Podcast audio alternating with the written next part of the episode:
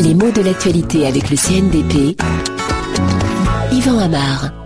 Une assez forte tempête vient de faire des dégâts plutôt sérieux dans le sud-ouest de la France, enfin par rapport à nos habitudes, quoi, et euh, de faire des dégâts sérieux aussi de l'autre côté de la frontière, c'est-à-dire dans le nord de l'Espagne. Donc on se plaint des intempéries.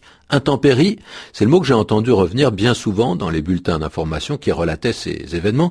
Et intempéries, c'est un drôle de mot qu'on utilise d'abord toujours au pluriel. On ne parle pas d'une intempérie, on parle des intempéries.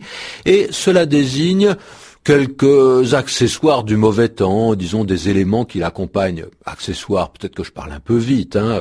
De quoi s'agit-il? De ce qui risque de causer des désagréments, essentiellement des orages, des pluies, de la neige, de la grêle, des vents très forts, des éléments qui sont jugés perturbants en tout cas, qui gênent, qui dérangent, dont on serait bien passé.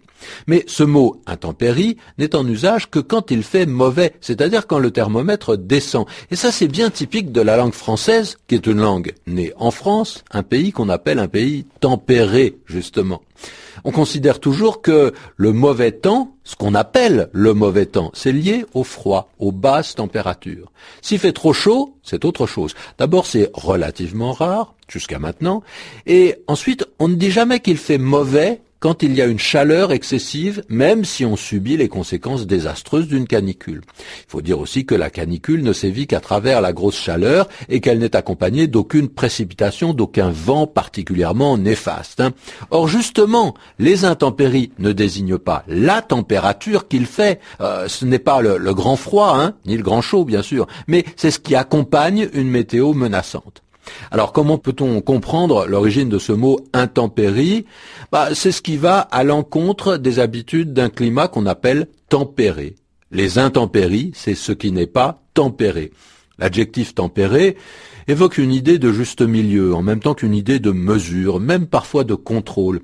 Une personne tempérée, c'est quelqu'un qui n'est pas excessif, qui a des réactions et des opinions modérées, comme si elle prenait toujours en compte tous les aspects d'un phénomène avant de prendre position. Et cette idée de modération se retrouve dans le vocabulaire de la météorologie, c'est-à-dire du temps qu'il fait. Hein. Les zones tempérées, elles ne sont ni trop chaudes ni trop froides.